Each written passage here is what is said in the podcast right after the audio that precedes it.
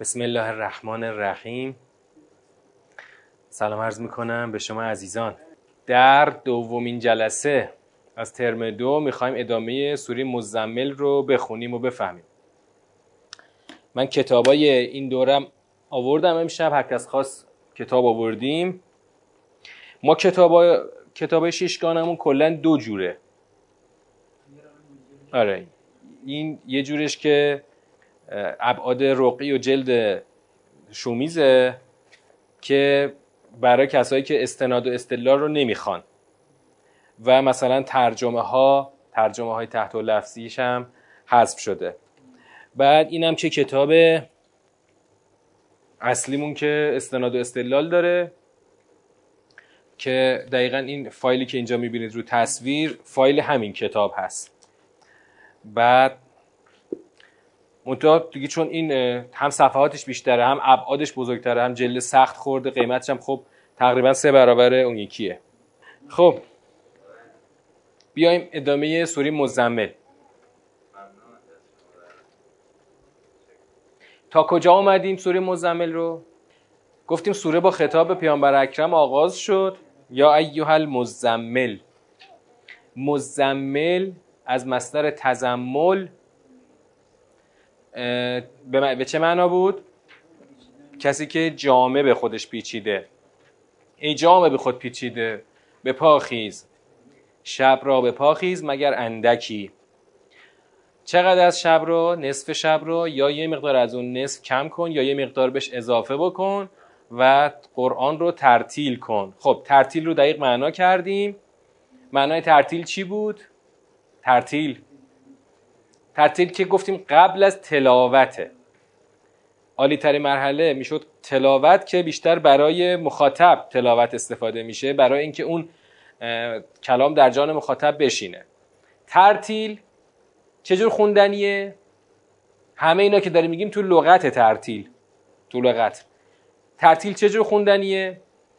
از چه کلمه گرفته شده؟ اینطوری راحت می‌تونید تو ذهنتون بسپرین. از چه کلمه ای رتل.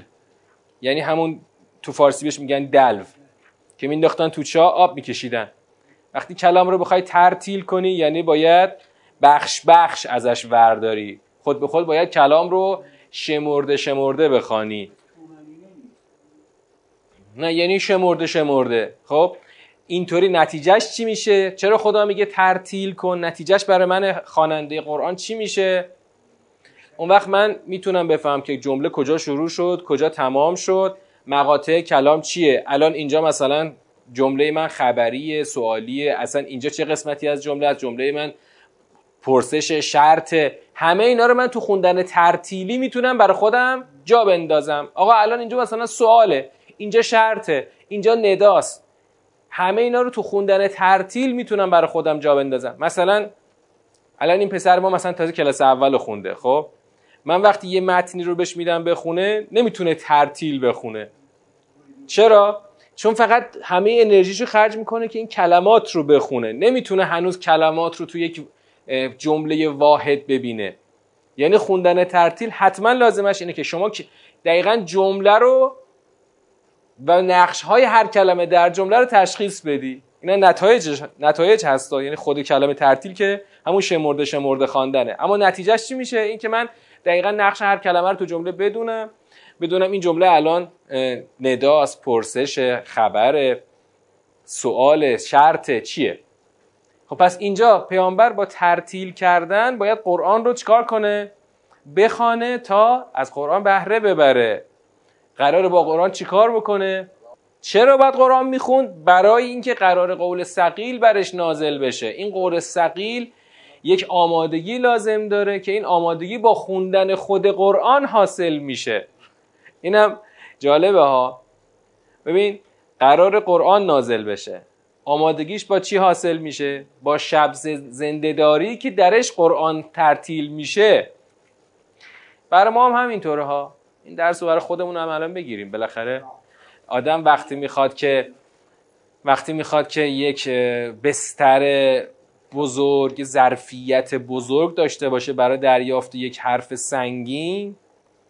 این خود این آمادگی رو با چی باید به دست بیاریم؟ با خود قرآن. حالا این آمادگی چجوری حاصل میشه؟ اولین مرحله ارتباط با قرآن چیه؟ اونس با قرآن. اونس. ببین اونس هنوز با, تدبر هنوز فاصله داره ها. هنوز از اونس تا تدبر فاصله هست. اما اولین مرحله اونسه اونس رو میشه کی ایجاد کرد؟ میشه از همون نوجوانی ایجاد کرد. از همون وقتی که هنوز ما شاید سواد چندانی هم نداریم.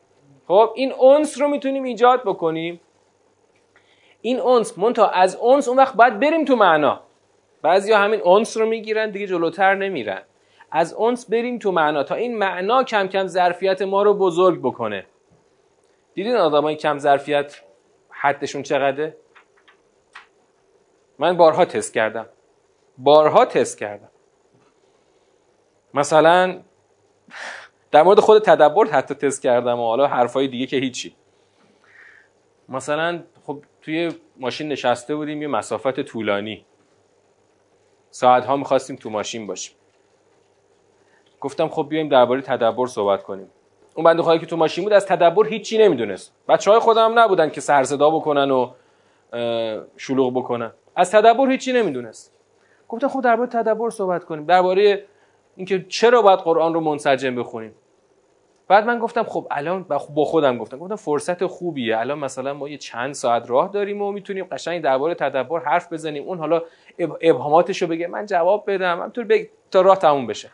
مثلا هنوز بیشتر از یک ساعتی نگذشته بود که گفت که من خسته شدم دیگه ادامه نده. حالا یکی دیگه باز دیگه کمتر از این. یکی از من یه سوالی پرسید گفتم خب جواب این سوال تو قرآنه.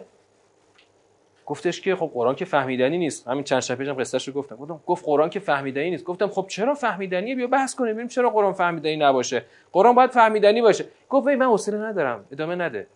تمام. یعنی با من حتی یه به اندازه یه رو هم همراهی نکرد. چرا؟ چون ظرفیت رشد نکرده. خود این ظرفیت در خود پیامبر اکرم با خوندن قرآن رشد می‌کنه. بر در ماها چی؟ باز با همین.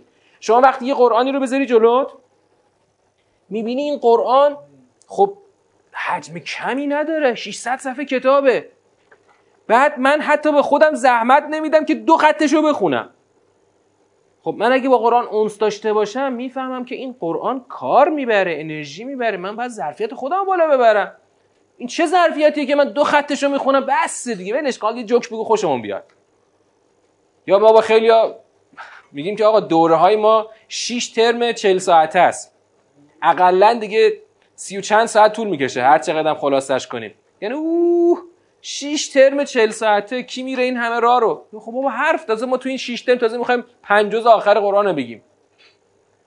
قرآن کلاسه نمی‌دونم فنون فنون مختلف که الان آموزش میدن. من شنیدم برای بعضی از این کلاس ها حاضرن تا یکی دو میلیون حتی بعضی سه میلیون چهار میلیون تا 20 میلیون هم شنیدم. برای کلاس یک روزه کارگاه یک روزه 20 میلیون حاضرن پول بدن. چی چی یاد میدن توشو توش چی یاد میدن؟ آقا فنون پولدار شدن یک شبه. اینطور چیزا. قرآن درس زندگی راه کماله. یه دوره کارگاه دو ساعته نیست که من حالا فوقش, فوقش مثلا چهار ساعتی یا بنام پنج ساعته و 6 ساعته ما سرش هم بیاریم بگیم آقا بس دیگه. ما که هر چی می‌خواستیم گرفتیم. خداحافظ شما. ما کار داریم می‌خوایم بریم. خب برو. راه باز. جاده دراز. اینجا کار بعد انرژی بذاری و ظرفیت تو اینقدر بالا ببری که برای این سخن تمام قوه فکر و روح تو بیاری پای کار. خود پیامبر برای اینکه این رو دریافت بکنه باید پاشه هر شب باید نصفش نیمی از شب رو به پاخیزه قرآن بخونه. چون قول سقیل می‌خوایم بر تو نازل کنیم این قول سقیل فقط برای پیغمبر که سقیل نیست برای من و تو هم سقیله منتها ظرفیت تو بالا ببر تا بفهمی. آدمایی که تو وادی ایمان قدم نمی‌ذارن. وقتی ظرفیتشون بالا نمیره این قول سقیل رو اصلا وجودی نداره که دریافت بکنه. برای همین تو بهش بگو مثلا ایمان بیار. از بس ظرفیت ها کوچیکه مردم نمی‌تونن ایمان بیارن. یکی از دلایل یکی از دلایل بی ایمانی همین کم ظرفیتیه. از بس آدما در دنیا ظرفیت های خودشون رو کوچیک می‌کنن ظرفیت ها رو تو دنیا به باد میدن و هدر میدن. ظرفیت شنیدن حرف حق ندارن که. حالا بعضیا ظرفیت خوب دارن. متاسفانه چی بهشون داده نمیشه؟ محتوای غنی داده نمیشه. مثلا می‌بینیم میاد میگه که ببین من دنبال یه حرفی میگردم که خیلی پرمغز باشه پر حجم باشه بتونه جواب سوالای منو بده. من خودم واقعا از این باب رفتم تو تدبر. همه حرفای دیگه هر چقدر خوب بود قشنگ بود جواب همه حرف نیازهای منو نمی‌داد. یه جوان تازه اومده بود این هفته دفترمون اومده بود گفت که من واقعا احساس کردم ما یک کمبودی داریم. این کمبود رو باید یه جوری پر کنیم. مثلا کلی کار فرهنگی کرده بود. کارنامه درخشانی داشت از کارهای فرهنگی. گفت می‌خوایم برای قرآنی کاری بکنیم. گفتم خب خیلی عالیه که خودتون به این نتیجه رسیدید که کار فرهنگی هر چقدر خوب باشه کار برای قرآن چیز دیگه است. حالا تازه قرار این هفته دوباره بیاد ادامه بحثمون که چجوری بریم تو کار مثلا تولید یه محتوا. خب این از اونجایی شروع میشه که آدما اول ظرفیت خودشون رو بالا ببرن. ظرفیت رو با خود قرآن باید بالا ببری خود قرآن ظرفیت تو بالا می‌بره به شرطی که از اونس بری تو معنا. از معنا بری تو تدبر. تدبر اون معنایی است که دیگه رفته تو نظام. معنایی است که رفته تو یک ساختار چارچوب و یک در واقع ساختار هدفمند. حالا بعد دیدیم که خدا چرا میگه باید شب رو بپاخیزی؟ برای اینکه روز کار زیاد داری. ان لک فی النهار سبحا طویلا. واذکر اسم ربک. بعد پس اولش گفته قوم. به پاخیز بعد گفته رتل. بعد گفته تبتل. بعد گفته وذکر اسم ربک. ببخشید تبتل بعد از وذکر. وذکر اسم ربک و تبتل الیه تبتیلا. یاد کن نام خدا رو اسم خدا رو و ببر جدا شو. به سوی او. از همه چیز از همه اغیار جدا شو به سوی او. تا یک آمدنی خالص و ناب باشه. اینم برای فقط برای پیغمبر اکرم نیست. اگه می‌خوای به یه جایی برسی در مسیر فهم دین نمیشه با شاعبه ها رفت. یعنی چی؟ با شاعبه ها یعنی چی؟ من می‌خوام این چند تا شاعبه به شما بگم که این تبتل الهی تبتیلا رو یه خورده بر خودمون معنا کنیم. شاعبه های اقراض دنیایی. مثلا طرف میاد همین تو همین تدبرم میاد ما داشتیم زیاد دوستانی که اومدن گفتن خب ببینیم چی میشه آخرش ما اینو بخونیم. آخرش ما رو کجا به کار می‌گیرید؟ بابا حالا تو اول بیا یه دو کلام قرآن یاد بگیر. این سوال اول این نیست که آقا. آخرش چی میشه؟ اول با قرآن یاد بگیر اول آخر شاید آخرش این باشه که تو قرآن یاد می‌گیری و کم چیزیه. این اون جدا نشده هنوز از اقراض ناخالص. از خود پیغمبر اکرم تا هر کس که می‌خواد بیاد از به یک ظرفیت عالی برسه باید این انگیزه های غیر خالص بذاری کنار. تبتل الیه تبتیلا. که اونجا رسیدیم به جلسه قبل رسیدیم رب المشرق و المغرب. به سوی کدوم خدا؟ خدایی که رب مشرق و مغربه. یه اشاره ای شاید داشته باشه که آقا تو به هر طرفی که بخوای رو کنی خدای اون طرف خداست. رب اون سمت خود خداست. رب مشرق خداست رب مغرب هم خداست. اشاره شاید اینجا باشه که تو به کدوم قدرت می‌خوای خودتو بند کنی. همه قدرت ها دست خداست رب مشرق و مغرب خودشه. به هر طرف رو کنی خداست همه قدرت ها هم دست خداست یعنی اون کسایی که واقعا به یک قدرت مادی رو دارن یعنی توجه دارن که به یک قدرت از یک قدرت مادی بهره مند بشن غرق غرق بهمیاتی هستن که یه جورای شرکه. اگر ما به خدا رو داشته باشیم رب المشرق و المغرب خودشه و قدرت هم دست خودشه. لا اله الا هو فتخذ هو وکیلا که او را وکیل بگیر. تا اینجا خونده بودیم. وصبر علا ما یقولون. دستور بعدی. صبر کن. علا ما یقولون. بر آنچه که می‌گویند صبر کن. وحجرهم حجرا جمیلا. این دوتا جمله یه با همدیگه خیلی معنای قشنگی پیدا می‌کنه. صبر کن بر آنچه می‌گویند. یعنی چی؟ آقا این مخالفان اینایی که هنوز با تو همراه نشدن هنوز ایمان نیاوردن حرف زیاد می‌زنن دیگه. با تو دشمنی می‌کنن. ما فکر می‌کنیم که مثلا پیغمبر اکرم در یه فضای راحت و آرام مثلا اومده قرآن رو تبلیغ کرده. نه. تا می‌خواسته قرآن رو تبلیغ بکنه شلوغ می‌کردن نمیداشتن حرف بزنه. اون قصه معروف عشیره اقربین. جلسه اول اومده بلند مثلا پیغمبر اکرم بلند شد حرف بزنه نذاشتن شروع کاری کردن. جلسه دوم انگار تو جلسه سوم تازه تونست حرفو بزنه. این وسبر علا یقولون یعنی فعلا باید بشنوی و هیچی نگی. البته اینجا آغاز راهه. توجه می‌کنید اینجا آغاز راهه. در آغاز راه ملت ملت هنوز توجیه نیستن. باید اینقدر صبر کنی صبر کنی اینا حرف بزنن حرف مف بزنن. تو حرف خودتو بزنی صبر کنی تا چی بشه؟ تا صدای تو به گوش اونها برسه به یه جوری به جانشون برسه. این نیازمند صبره ها. بین ما هم همین همینطوره. اگه بخوای حرف حق رو به گوش ها برسانی باید صبر کنی. صبر لازمه. تازه وحجرهم حجرا جمیلا. این تکمیلش می‌کنه. یعنی چی؟ دوری کن دوری کردنی نیکو. حجرا جمیلا معمول مفعول مطلقه. منتها اینجا مفعول مطلق نوعیه. نوع حجر رو خدا با حجرا جمیلا داره تعریف می‌کنه. یعنی چی حجرا جمیلا؟ اصلا اول وحجرهم یعنی چی؟ از آنها دوری کن. منتها اگه این حجرا جمیلا رو نداشت یعنی دوری کن اصلا ولشون کن. ولی وقتی میگه وحجرهم حجرا جمیلا یعنی دوری کن دوری نیکو. یعنی چی؟ یعنی با قهر و ناراحتی و اینا نباشه. آقا حرف تو نمیپذیره الان؟ شاید نیاز به زمان داره. تو ازش دوری نیکو داشته باش. دوری نیکو. خیلی آدما نیاز به زمان دارن. البته کلا انسان موجودی است در بستر زمان. هر تغییری هم می‌خواد تو وجود آدم اتفاق بیفته در بستر زمانه. باید بهش فرصت بدی. اگه می‌خوای دوری کنی دوری نیکو داشته باش. و و هر چقدر شما ظرفیتت بیشتر باشه می‌تونی این دوری نیکو رو اجرا بکنی. ظرفیتت که کم باشه. ما معمولا اینطوری هستیم. مثلا یه دو تا دو کلمه مثلا حرف زدیم برای طرف طرف قبول نکرده. برو پی کارت بابا تو اصلا حرف تو کلت فرو نمیره که. اصلا من حیف من که برای تو نشستم حرف زدم. پاشو برو پی کارت بینیم بابا. خب، این دقیقا اون حجر ناجمیله. حجر جمیل اینه که آقا یه بار گفتی. نفهمید. گوش نکرد قبول نکرد. دو بار گفتی سه بار گفتی. اینقدر باید بگی که بالاخره البته بالاخرهش کجاست؟ بالاخره یه جای مطمئن میشی که آقا این فهمید و قبول نکرد. فهمید و قبول نکرد. دیگه حالا قرار نیست که تا آخر عمر ما خودمون رو علاف کنیم. ولی فعلا در آغاز راه حجر جمیل و صبر بر آنچه که می‌گویند.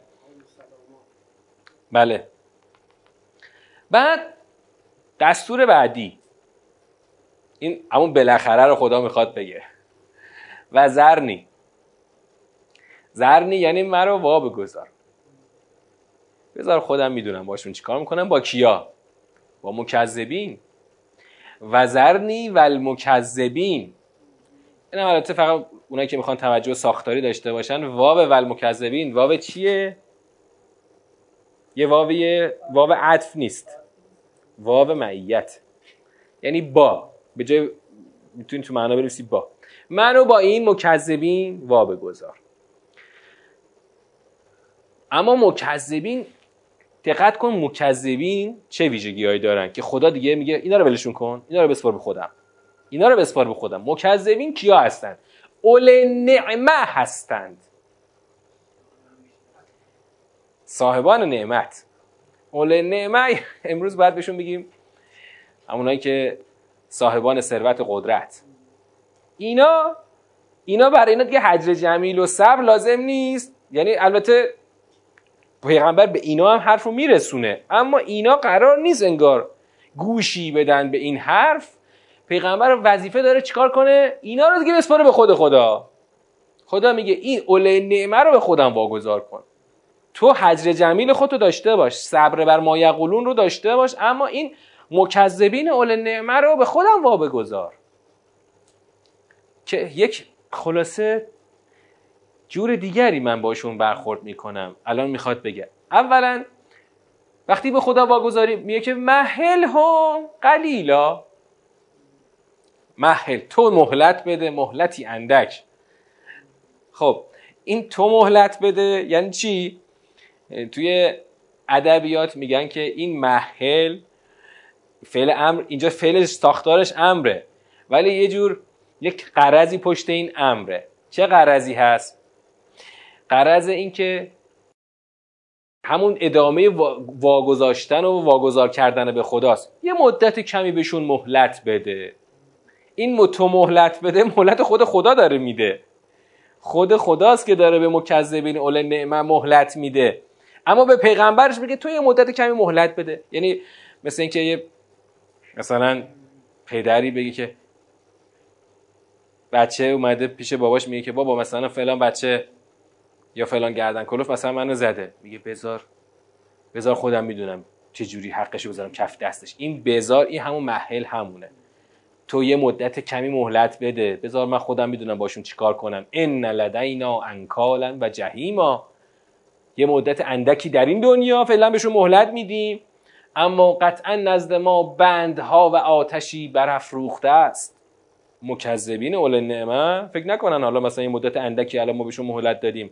به محض اینکه از این دنیا دار فانی رو ودا بگن و برن اون دنیا ما براشون انکال و جهیم آماده کردیم. بندها و آتشی برافروخته رو براشون مهیا کردیم. دیگه چی؟ و تعامن زا و عذابا علیما و, و غذایی گلو... گلوگیر. تعامن زا غصه غذایی که با قصه باشه میشه غذای گلوگیری که خوردنش آدمها رو سیر نمی‌کنه. و عذابا علیما و عذابی دردناک در انتظارشونه. کی؟ کی قراره همچین پذیرایی سختی از اینا بکنیم؟ یوم ترجف الارض و الجبال در روزی که زمین و کوه ها میلرزد. یعنی دقیقا خدا عذاب خودش رو بعد از قیامت کبرا شامل حال اینها خواهد کرد. در اون روزی که زمین و کوه ها می لرزد و کانت, و کانت الجبال و کثیبا مهیلا و کوه ها شنهای روان می شود که از این واقعه خدا در قرآن بارها سخن گفته به بیانهای مختلف. اینجا الان بیان اینه کوه شن روان میشه. شن روانو که دیدید تمتون تو همین قوم خودمونم هست می‌تونید برید من رفته بودم طرف جاده سراجه. اونجا بعد خلاصه گفتیم به حس آفرود بمون دست داد. با این ماشین با این ماشین معمولی اون زدیم تو بیابون. بعد رسیدیم اینجا دیدیم شن داره میاد. شن روان. شن روان رو باید از نزدیک دیده باشی. حالا اگه خواستی بهتر ببینی می‌تونی بری کویر مرنجاب. خواستی باز بهتر ببینی می‌تونی بری کویر شهداد اونور کرمان. تا زمستون باید به تابستون بری برشته میشی. اونجا شن روان رو می‌تونیم بفهمی یعنی چی. شن روان یه دفعه کوه اینجا الان هست می‌بینی فردا نیست. رفت اونور این کوه کوه محکم قراره مثل شن روان این برانور بشه. حالا شن روانی که نه ذره ذره باد جابجاش بکنه. شن روانی که پاشیده رو هوا. خدا تو اون که سوره میگه؟ مثل کل احنل منفوش در اون روزی که زمین و کوه ها میلرز یعنی قیامت کبرا انگار برپا شده و کوه و کوه ها مثل شن روان شده این ما اینها رو به اون غذای گلوگیر به اون انکال و جهیم به اون عذاب علیم دچار می‌کنیم. یعنی تو فعلا کار تو بکن اینا رو ما خودمون یه روزی حسابشون خواهیم رسید. بعد این یه نکته کوچولو هم از اون کسیب کسیب این خودش یک کلمه است. کسیب خودش میشه شن روان. یعنی کاف تشبیه نیستش. کسیب بر وزن فعیل. حالا آیه بعدی رو دقت کنید. انا ارسلنا الیکم رسولا شاهدا علیکم. همانا ما به سوی شما رسولی ارسال کردیم. که این رسول چه ویژگی داره؟ شاهدن علیکم. که شاهد بر شماست. معنای این آیه رو خوب باید دقت کنیم. یعنی چی؟ ما به سوی شما رسولی ارسال کردیم که شاهد بر شماست. همانطور که کما ارسلنا الی فرعون رسولا همانطور که برای فرعون هم رسول فرستادیم. یعنی انگار که خدا داره از یه سیره دائمی و جاری صحبت می‌کنه. آقا ما رسول میفرستیم. تو فرعون باشی هر کی باشی ما رسول میفرستیم. تا حجت تمام بشه. همانطور که بر فرعون رسول فرستادیم برای شما هم رسول فرستادیم که این شاهدن علیکم هست. شاهدن علیکم. یعنی چی؟ نکته مهمش همین شاهدن علیکم هست. خب شاهد به معنای گواه هست.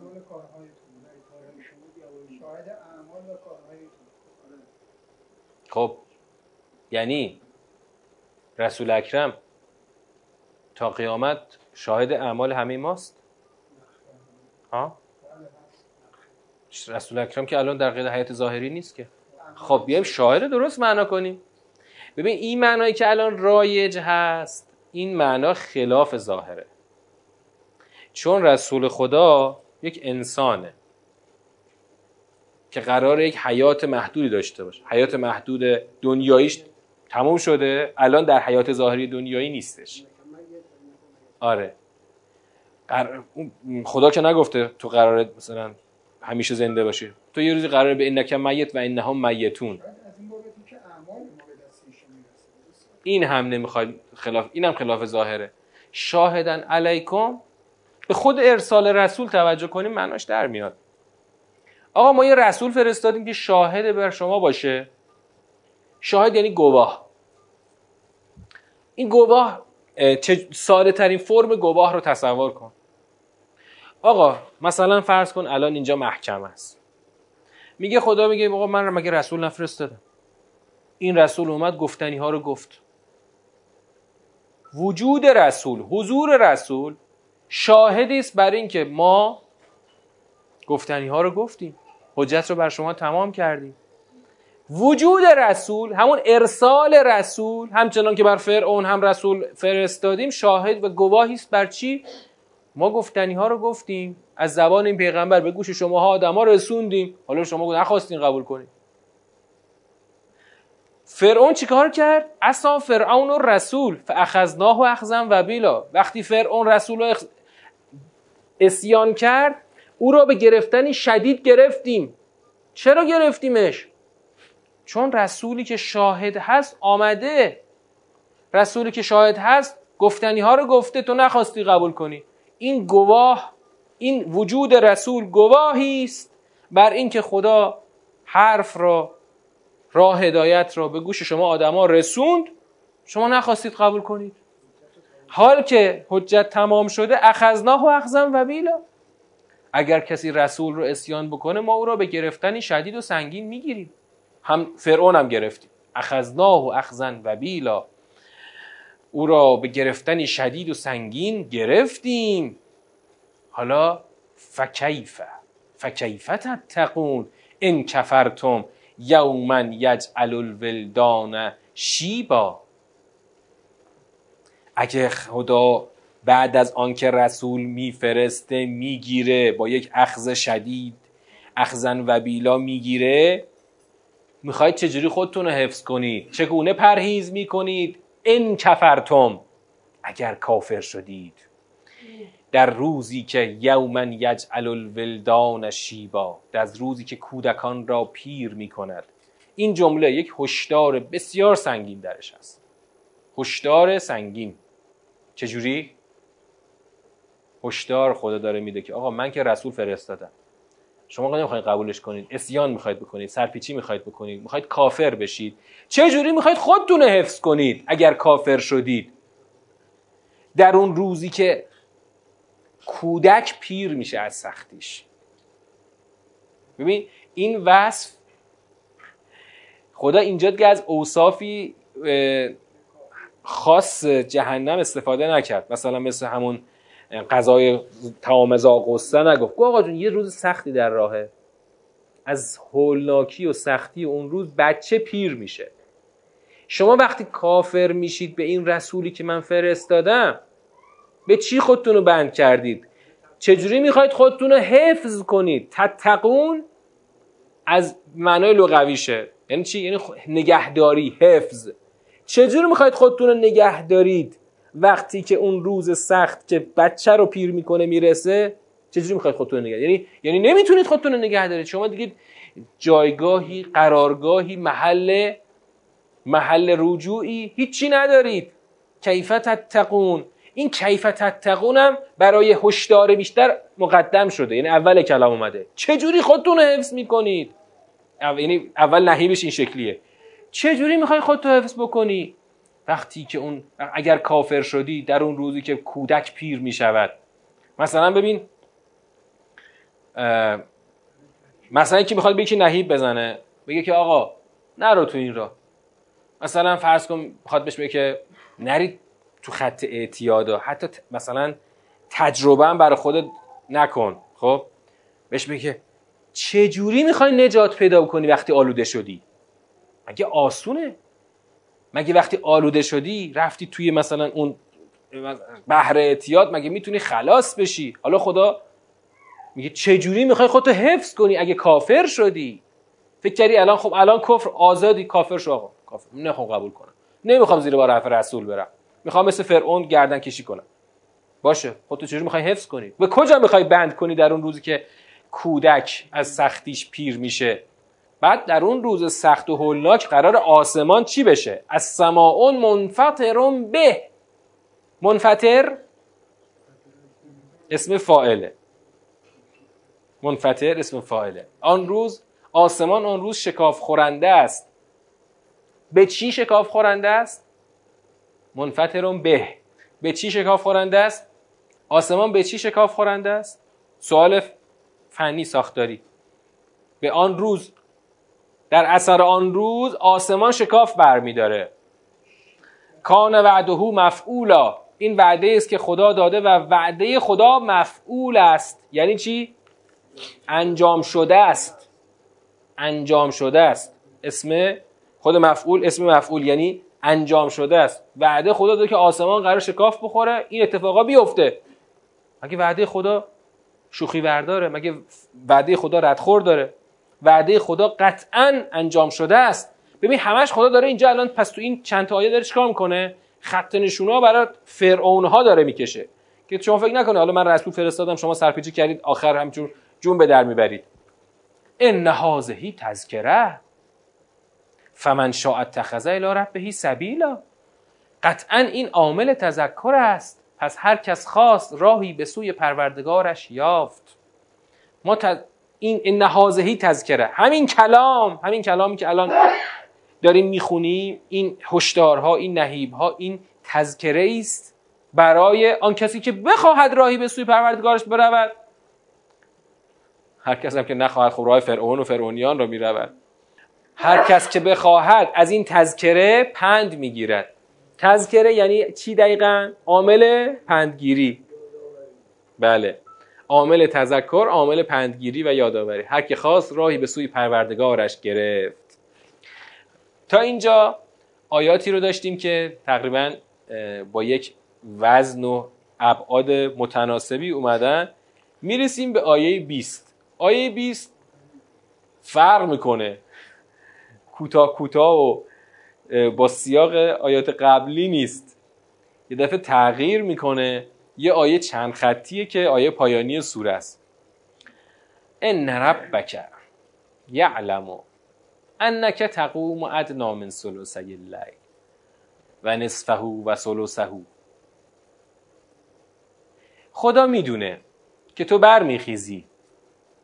همون نزدیک به دو سوم شب و نصفش و سلسش یعنی نزدیک به دو سوم نزدیک به نصف و نزدیک به یک سومش. به اضافه تو و طایفتون من الذین معک. یه گروهی هم که می‌خوان خلاصه با پیامبر همراهی کنن میان اینا هم چیکار می‌کنن؟ شب زنده داری می‌کنن. اما خدا می‌خواد یک مسیر دیگه ای رو ترسیم کنه. والله یقدر اللیل و النهار. خداست که روز و شب را مقدر می‌کند. یعنی چی؟ قدر یقدر رو تقدیر. تقدیر رو تو سوره قدر معنا کردیم. معناش چی بود؟ قدر گفتیم تو سوره قدر خود قدر معناش چی بود؟ قدر به معنای اجرای قدرت جر و جریان قدرت. خدا میگه خداست که روز و شب را مقدر می‌کند. یعنی به جریان قدرت خودش رو به جریان در میآوره و نتیجه شده روز و شب. یعنی هم روز و هم شب این نتیجه جریان قدرت خداست. وقتی روز و شب دست خود خداست شما باید چی باشی؟ شما باید در این تقدیر خدا کوک باشی. خب؟ آره. اما کوک شما شماهایی که می‌خواید با پیغمبر همراهی بکنید کوک شما با کوک پیغمبر فرق می‌کنه. کوک پیغمبر به اینه که یک سوم یا نصف یا دو سوم شب رو به پا خیزه. اما کوک شما رو این نیست. چرا؟ میگه که همون خدایی که روز و شب مقدر می‌کنه می‌دونه که علم لن تحصوه می‌دونه که نمیتا... نمی‌تونید احسا بکنید. احسا رو قبلا چند بار داشتیم. یعنی تو این ترمای منظورم سه و چهار و اینا داشتیم. احسا یادتونه معناش چی بود؟ این شمردن معنای فارسیشه. احسا معنای عربیش اون معنای عصر نزولش چیه؟ هو ضبط مع احاطه احسا خدا میگه خدا میدانه که شما نمی‌تونید احسا کنید. یعنی نمی‌تونید ضبط با احاطه. ضبط یعنی در اختیار داشتن همراه با احاطه. یعنی چی؟ یعنی چی؟ من این معنایی که از احسا آوردم دلیل دارم و نمی‌خوام معنای رایج رو داشته باشیم. معنای رایج یه مثلا من تو ترجمه نوشتن که شما خدا می‌دونه که شما نمی‌تونید محاسبه کنید. مثلا بشمارید. آقا الان یه سوم یک شب کی شد؟ یه دقیقه و سی ثانیه و دو, دو دهم ثانیه گذشت. نه این نیست.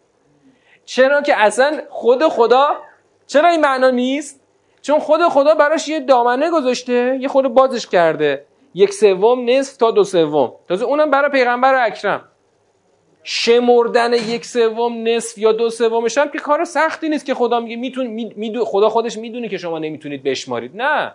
منظور شمردن نیست منظور اینه که اون کاری که من به عهده پیغمبر گذاشتم می‌دونم که شما نمی‌تونید اون کار رو انجام بدید. بابا از عهده شماها بر نمیاد که بخواید هر شب یه سوم یا نصف یا دو سوم شب رو خلاصه شب زنده داری کنید و قرآن بخوانید. چرا؟ اول خدا میگه فتاب علیکم. پس خدا چون خودش می‌دونه که شما نمی‌تونید این کارو بکنید شما یعنی کیا؟ طائفه من الذین معک. گروهی از شما میگه فتاب علیکم. بر شما چیکار کرد؟ تاب علیکم یعنی به شما رو آورد. یعنی اینجا معناش چی میشه؟ یعنی اینکه از این این رو از سر شما برداشت. اما فقر او ما تیسر من القرآن. آقا نمی‌خواد شما یک سوم قرآن یک سوم شب رو قرآن بخونید. هر چقدر می‌تونی قرآن بخون. قرآن بخون هر چقدر می‌تونی بخون. یه پلم از ترتیل اومد پایینتر گفت قرائت کن. به پیغمبر گفت ترتیل کن.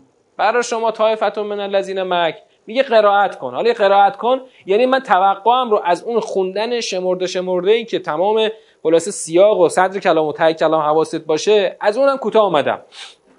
شما قرائت کن. البته خب باید ظرفیت خود بالاتر ببری. تا آخر اون فقط قرائت نکنی که. از قرائت بری کم کم به ترتیل از ترتیل بری به تلاوت. تو اون معنایی که گفتیم. فقر و ما تیسر من قرآن. حالا می‌خواد بگه چرا تاب علیکم؟ چرا از اینو از سر شما برداشت؟ علم ان سیکون منکم مرضا. آقا یه دی که اصلا مریضن. مریضا که کلا مسئولیت و تکلیفی ندارن. مریضن. و آخرون یزربون فل ارز یه دی دیگه هم که مثلا باید برن دل به دریا بزنن دل به بیابون بزنن. کار دارن. مثلا راننده تریلیه. راننده اتوبوسه. یا اصلا یزربون فلز فقط به معنای رانندگی نیست. یزربون فلز یعنی باید بره در زمین سیر کنه تا چه کار کنه؟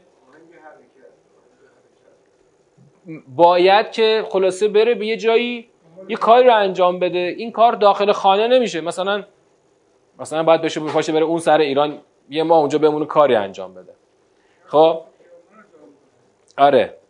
هر کاری که نیاز به خلاصه طی کردن زمین داره. یزربون فل ارز یبتقون من فضل الله. اگه نره مثلا همون رفتگر مثلا. شب تا صبح خیابونا رو جاری نذاره که کسی بهش حقوق نمیده که. دنبال یه لقمه نون باشه. و آخرون یه دیگه اصلا باید چیکاره باشن؟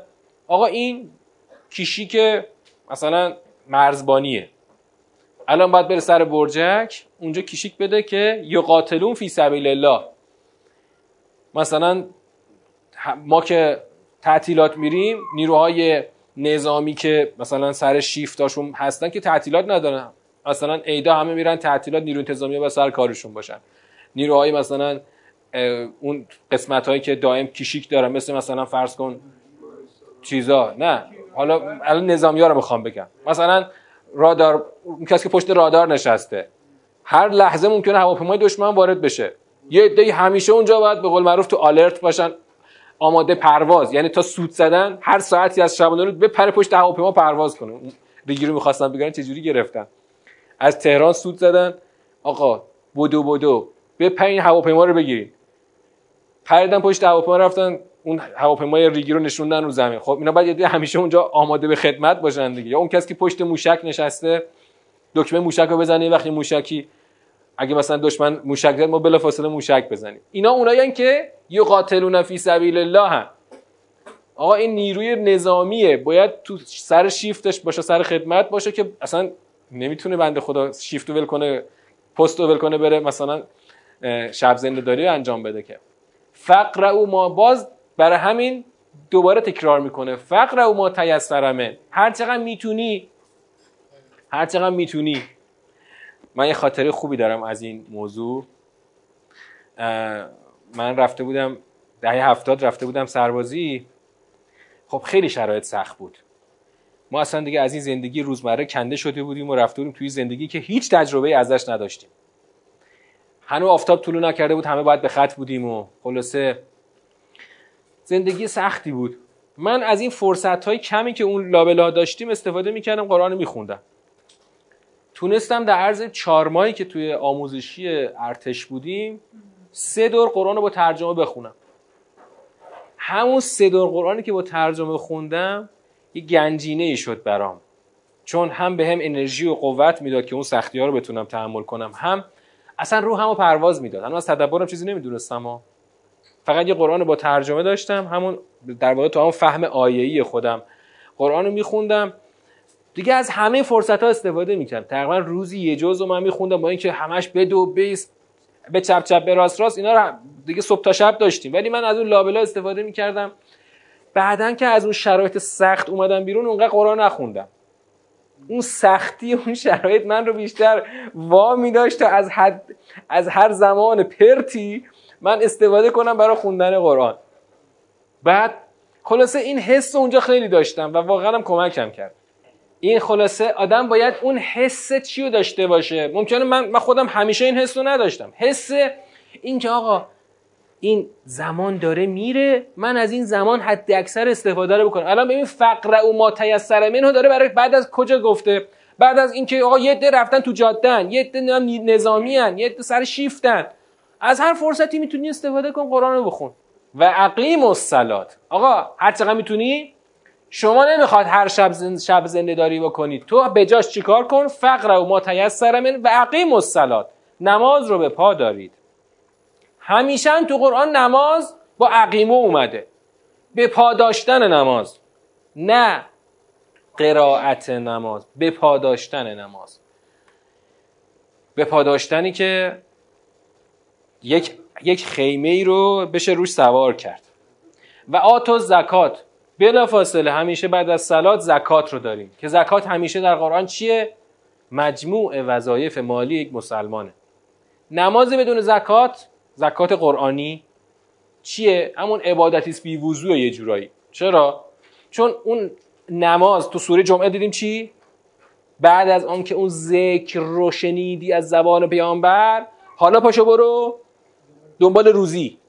اون ذکر رو, رو که گرفتی با اون یاد خدا میری دنبال روزی و اون روزی رو با یاد خدا چکار می‌کنی؟ عجین می‌کنی. بعد از نماز وقتی آتو زکات باشه اون وقتی که اون یه لقمه نونی که خدا روزیت کرده این رو به عنوان خودتو وظیفه دارای وظیفه احساس می‌کنی که من در قبال جامعه خودم مسئولیت مالی دارم.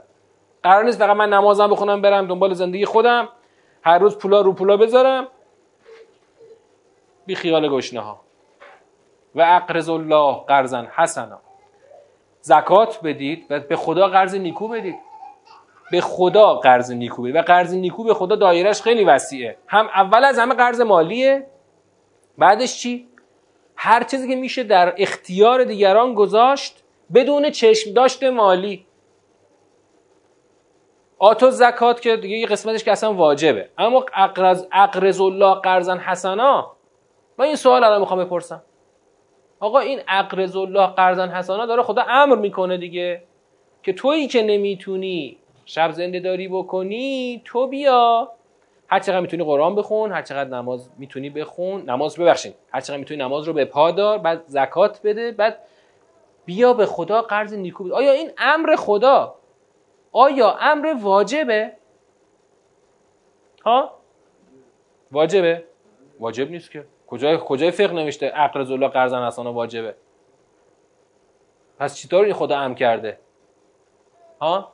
این سوالیه. این سوال رو باید دنبال جوابش بگردیم. جوابش خیلی ساده است. خیلی ساده است. نگم خیلی ساده. نه شاید خیلی ساده نباشه. جوابش دقیقه.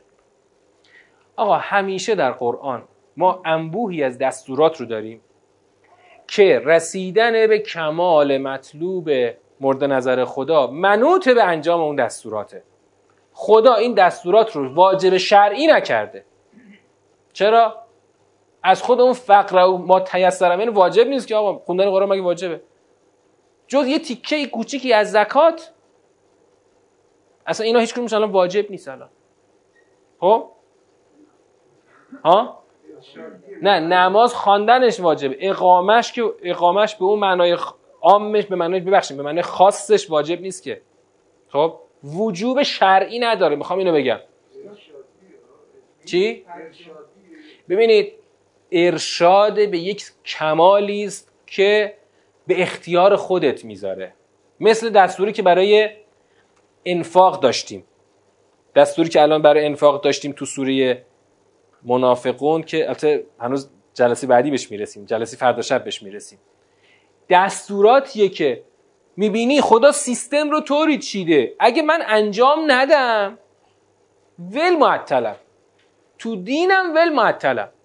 انجام بدم تازه می‌تونم امیدوار باشم که من ایشالله دارم یه مسیر رو طی می‌کنم. برای همین خدا واجب شرعیش نمی‌کنه. مثلا میگه اقرض الله قرضا حسنا. به خدا قرض نیکو بده.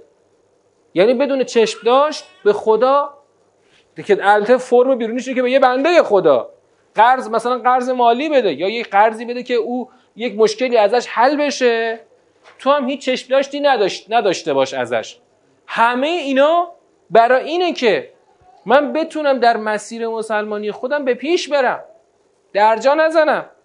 دوچار روزمرگی نشن تو مسلمانیم فکر نکنم که مثلا حالا دوتا کار سوری انجام دادم رفتم دوتا چای استکان چای ریختم برای مثلا ملتی که عزادار هستن مثلا دیگه من الان باید برم بهشت. چیکار کردی مثلا؟ من البته همیشه باید تاکید بکنم ها. متاسفانه این باور خیلی فراگیر شده. بستگی داره به نگاه ما. این که من فکر بعضی واقعا فکر می‌کنن که با ریختن دو استکان چای جایگزین همه این مسئولیت های سخت قرار برن بهش آقا مسئولیت ها اینا کدومش آسونه؟ کدومش آسونه؟ فقر و ما تیسر من القرآن آسون نیست. عقیم و سلات اقامه نماز آسون نیست. آتو زکات وظایف مالی. الان به خیلی ها میگی پول بده. خب انگار داری جونشونو می‌کنی. دادن مال بسیار سخته. بر همه خدا همش اینو می‌خواد. بعد اقرض الله قرضا حسنا. بعد بعدم که میگه و ما تقدموا لانفسکم تجدوه عند الله. آقا اینا کدومش آسونه؟ بعدا این تازه این تازه این که الان سوره مزمل آغاز راهه. بعدا تو سوره های سنگین تر همین مثلا سوره منافقون که فرداش هم قسمت اصل کارش رو می‌خوایم بخونیم. بعدا میریم جلوتر سوره حدید و همه این سوره هایی که خدا وظایف سنگین رو دوش ما می‌ذاره کدومش آسونه؟ هیچ کدوم آسون نیست. ما مییم چیکارش می‌کنیم؟ آسونش می‌کنیم. آقا این کارا نمی‌خواد بکنی که. دو تا استکان چای بریز شما میتو بهش یعنی واقعا نظام من اینطوری باید بگم نظام دین جابجا میشه. وقتی شما دستورات سخت خدا رو فاکتور می‌گیری به جاش میگی خب به جاش میریم دو تا استکان چای میریزیم خب شما داری نظام دین رو مخدوش می‌کنی جابجا می‌کنی. این همه وظایف سنگین رو تازه عوض اون شب زنده داری که خدا ازت تخ تخفیف داده خدا گذاشته. اون وقت ما همه رو فاکتور بگیریم. آقا آسون آقا یه فوت بکن. یا به قول اون آقایی که رو منبر میگه که این فلانی مثلا طرف مرده این شب آخر زندگیش یه فوتی اومد که از زیر دیگه امام حسین. بعد امام اومد تو خوابش گفت تو دیگه داری میری تو بهش. چی میشه پس؟ این حرفای خدا وقت کشک میشه نعوذ بالله حرفای خدا که کشک نیست که. اعتقادات ما احیانا کشک بعضیاش که با نظام قرآن هیچ جاش جور در نمیاد. حالا تازه اینا رو داشته باشید. اول ترم پنج سوره نجم داریم. ما ترم چهار منافقون رو تمام کنیم تقابن رو داریم بعدش وارد ترم پنج میشیم سوره نجم اولین سوره. سوره نجم خدا پوست می‌کنه. یعنی سوره نجم اینقدر سنگینه بعضی از یعنی در... چی بگم دریافتش اجراش انقدر بعضی مفاهیمش نهیب های سنگینی توش داره که واقعا خیلی جا پر ما رو می‌گیره. سنگین سنگین. من اصلا سوره نجم و واقعا باید بگم خدا خود توان گفتنش رو بده که من باید اینو با همه سختیاش بگیم بی کم و کاست. حالا همینجا یه فعلا یه چشمه است. یه چشمه. آقا تو نمی‌خواد شب زنده داری کنی عوضش بیا این کارا رو انجام بده. این کارا خواهی سنگینه.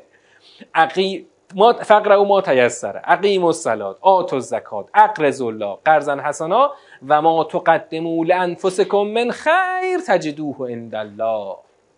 آنچه را که از پیش تقدیم کنید از خیر هر, هر کار خوبی که از پیش تقدیم کنید تجدوه عند الله الان توقع نداشته عند الله اون رو خواهی یافت.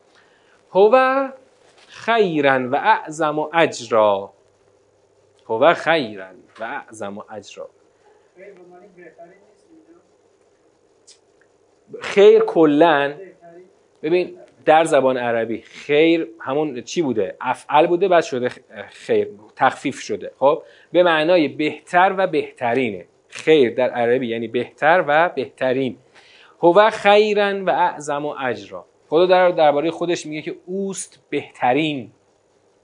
اوست بهترین و اعظم و اجرا. اوست که در واقع خدایی که بالاترین اجر را داره برات کنار گذاشته. و استغفر الله و ان الله غفور رحیم. و از خدا اینم دستور آخره. از خدا طلب غفران کنید. غفران برای چی خدایا؟ اینا که همه کارهای خوب بود که. چرا طلب غفران کنیم؟ خدایا ما که ناتوانیم و ضعیف. طلب غفران برای اینه که همه ضعف های ما رو با بزرگی خودت بپوشونی. غفران یعنی پوشش.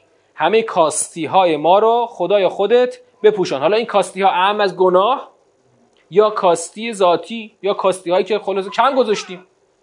چه کاستی هایی که ما کم گذاشتیم چه کاستی هایی که ذاتی وجودمونه و چه, و چه گناهانی که انجام دادیم. خودت بر ما پوشش رو بکش.